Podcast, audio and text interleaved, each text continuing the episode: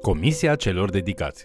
Bine ați venit la studiul nostru al celei mai importante cărți din lume, Cuvântul lui Dumnezeu, adică Biblia. Astăzi vom afla mai multe despre cei 12 oameni pe care Isus i-a ales și pe care i-a folosit pentru a răspândi vestea bună a împărăției sale. De asemenea, vom analiza modul în care El i-a învățat. Vă invit să urmărim împreună acest mesaj intitulat Comisia celor dedicați. Isus își face mare parte a lucrării de slujire cu 12 oameni pe care noi îi numim apostoli. Astăzi putem vedea cum sunt aleși, însărcinați și învățați lecții de credință de către învățătorul lor, Isus. Capitolul 10 din Matei ne face cunoștință cu toți cei 12 apostoli.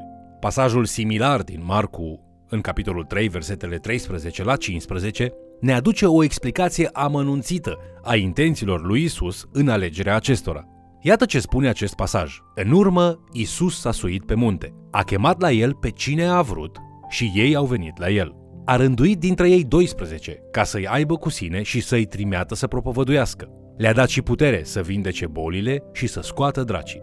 Mai întâi, Marcu trasează o distinție de slujire între mulțimea disperată și suferindă care îl urmează pe Isus și cei 12 și apoi el arată scopul lui Isus când face această separare. El vrea să se multiplice pe el însuși în ei, deoarece mare parte din slujirea sa pe pământ este purtată de acești 12 oameni, este important să ne familiarizăm foarte bine cu ei. În Matei capitolul 10, versetele 2 la 4, ni se dă lista oficială a acestor apostoli. Iată numele celor 12 apostoli. Cel din tâi, Simon, zis și Petru, și Andrei, fratele lui, Iacov, fiul lui Zebedei, și Ioan, fratele lui, Filip și Bartolomeu, Toma și Matei, vameșul, Iacov, fiul lui Alfeu, și Levi, zis și Tadeu, Simon, cananitul, și Iuda Iscarioteanul, cel care a vândut pe Isus.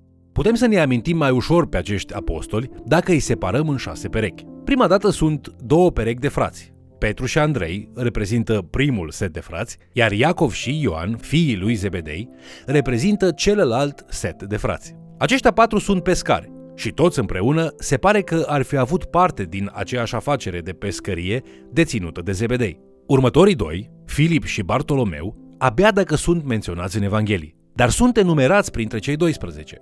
Următorii doi, Toma și Matei, sunt mult mai cunoscuți. Cu toate că mulți îl cunosc pe Toma ca și Toma necredinciosul, ar trebui să ne amintim că, după cum găsim în Ioan capitolul 11 cu versetul 16, el este gata să moară alături de Isus.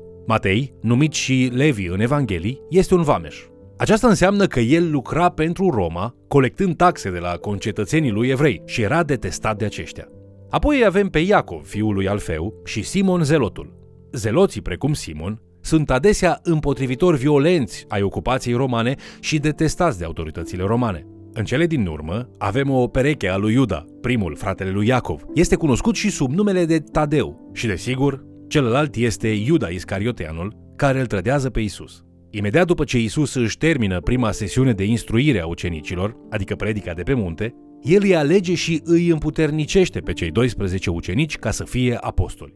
Cuvântul apostol înseamnă trimis sau misionar. Isus dorește ca ei să fie parte din soluția lui la problemele pe care le au oamenii în această lume. Atunci când Isus îi cheamă pe ucenicii săi, el vrea ca aceștia să-și ia angajamentul de a-l urma, ținând seama de condițiile lui.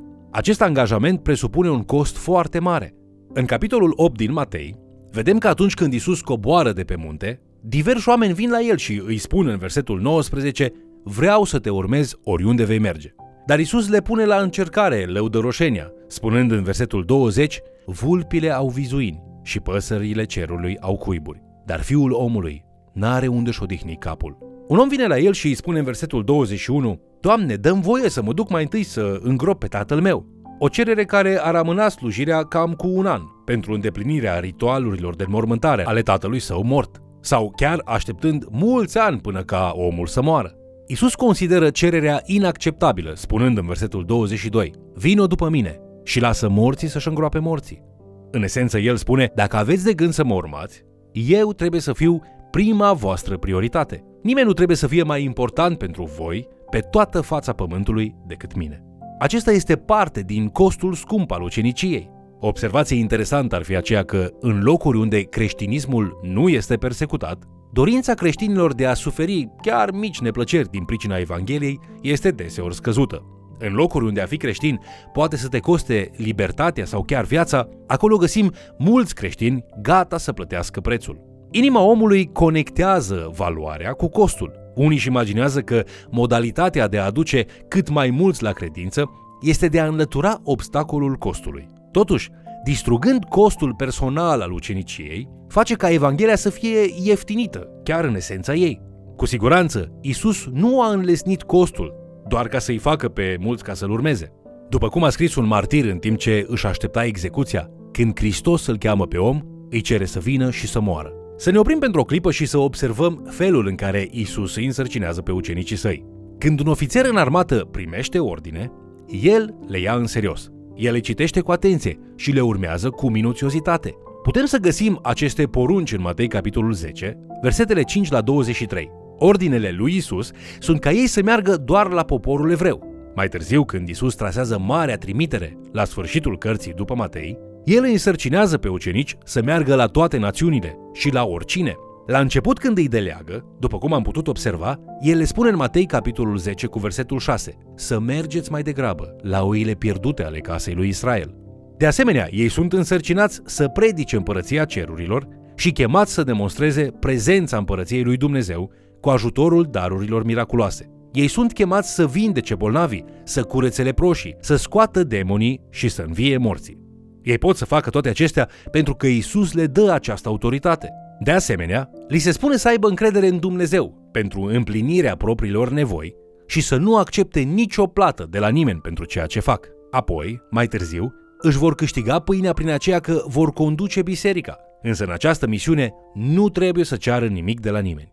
Ei sunt chemați să trăiască prin credință și să se aștepte ca Dumnezeu să le împlinească nevoile. Totodată, Isus îi avertizează că nu vor fi bine primiți. El le spune în Matei capitolul 10 cu versetul 16 Iată, eu vă trimit ca pe niște oi în mijlocul lupilor. Isus știe că dacă apostolii nu au acest nivel înalt de dedicare, atunci nu vor rezista prea mult.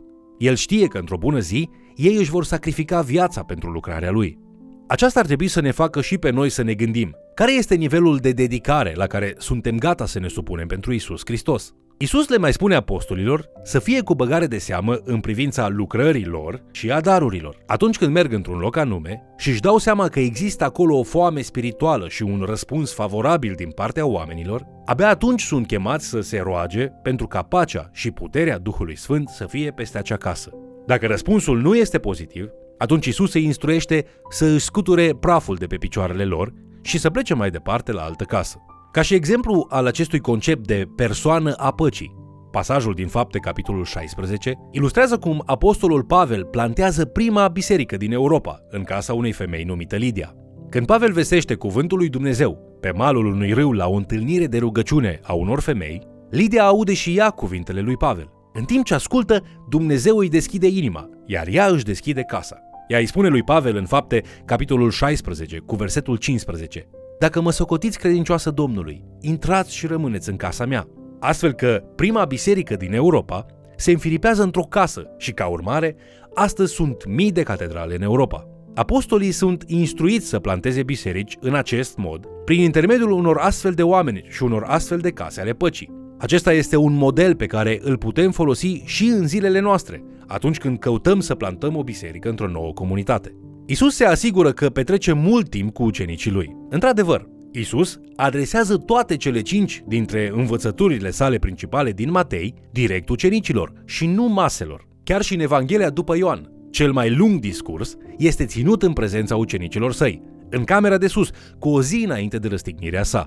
Isus îi învață pe ucenici în mod constant, în felurite moduri. El nu are o sală de clasă, dar folosește orice scenariu și oportunitate ca să predea lecții de viață. De exemplu, în Marcu, la capitolul 4, Isus îi învață pe ucenicii săi despre credință printr-o furtună. Isus le spune apostolilor să traverseze Marea Galilei. Acel tot unitar de apă poate fi neted ca sticla și în câteva minute, după cum se întâmplă în această poveste, să se transforme într-o furtună violentă și neprevăzută.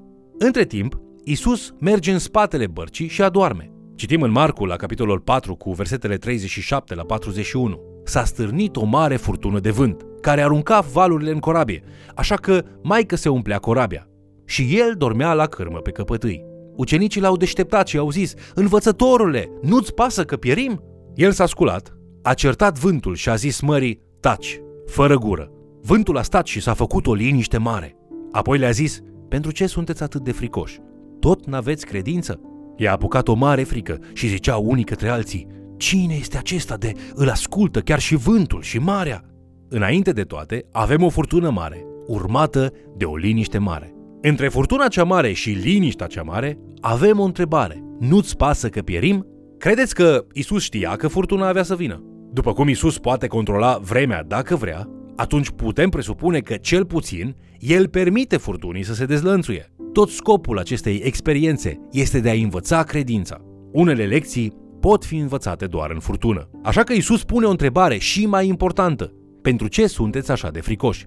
Tot n-aveți credință? Această lecție este despre înțelegerea lor cu privire la adevărata identitate a omului pe care ei îl numesc învățător. Ei se întreabă, cine este acesta de îl ascultă chiar și vântul și marea? Cel puțin o aplicație cu privire la această povestire pare evidentă. Toată lumea trece prin furtuni. La sfârșitul capitolului 7 din Matei, Isus spune că sunt două case. O furtună se abate asupra ambelor. Una se prăbușește, iar cealaltă rămâne în picioare. Furtuna le lovește pe amândouă. Vedeți, viața vă va aduce furtuni întotdeauna. Atunci când treci prin furtuna din viața ta, să îți amintești că Isus Hristos este în barcă cu tine. Suntem tentați să uităm că Isus se află în barca noastră. Noi venim la El și îi spunem, nici măcar nu îți pasă? Bineînțeles că îi pasă. Dar în mijlocul furtunii noastre, Isus vine și ne pune aceeași întrebare, precum ucenicilor în acea noapte. Pentru ce sunteți așa de fricoși? Această întrebare se adresează în mod direct credinței. În încheiere, să luăm în considerare ce implică felul cum îi cheamă și îi învață Isus pe cei 12 apostoli. Să ne amintim că ei sunt doar niște oameni obișnuiți atunci când Isus îi găsește. Pescari, vameși, administratori. Isus le vede inimile și le cere să accepte acest mare cost al uceniciei. El ne cere și astăzi să facem la fel. Isus dorește ca noi să ne încredem în El în mijlocul furtunilor din viața noastră cu scopul de a ne crește credința. El vrea ca să-L urmezi, renunțând la viața ta și trăind viața prin El. Dacă nu te-ai dăruit Lui, astăzi este o zi potrivită ca să faci acest lucru. Iar dacă ai făcut-o deja, învață de la Marele Învățător și amintește-ți că El este în barcă cu tine în timpul furtunii. El te va susține cu brațul său după voia Lui bună, dacă te încrezi în El. Vă mulțumesc pentru că ați fost alături de noi, studiind Cuvântul lui Dumnezeu. Ce speranță! Data viitoare când vom avea probleme și furtuni mari în viața noastră, să ne amintim că Isus a promis că va fi totdeauna cu noi și nu ne va părăsi niciodată dacă suntem dedicați față de El. Ai luat această decizie? Să fii unul dintre urmașii Lui? Dacă nu, te invit să alegi astăzi să începi să-L urmezi pe Isus Hristos, Domnul nostru, experimentând prezența și pacea Lui chiar și în mijlocul furtunilor din viața ta. Te invit să ne urmărești în continuare și, de ce nu, să mai chem cel puțin o persoană să ni se alăture.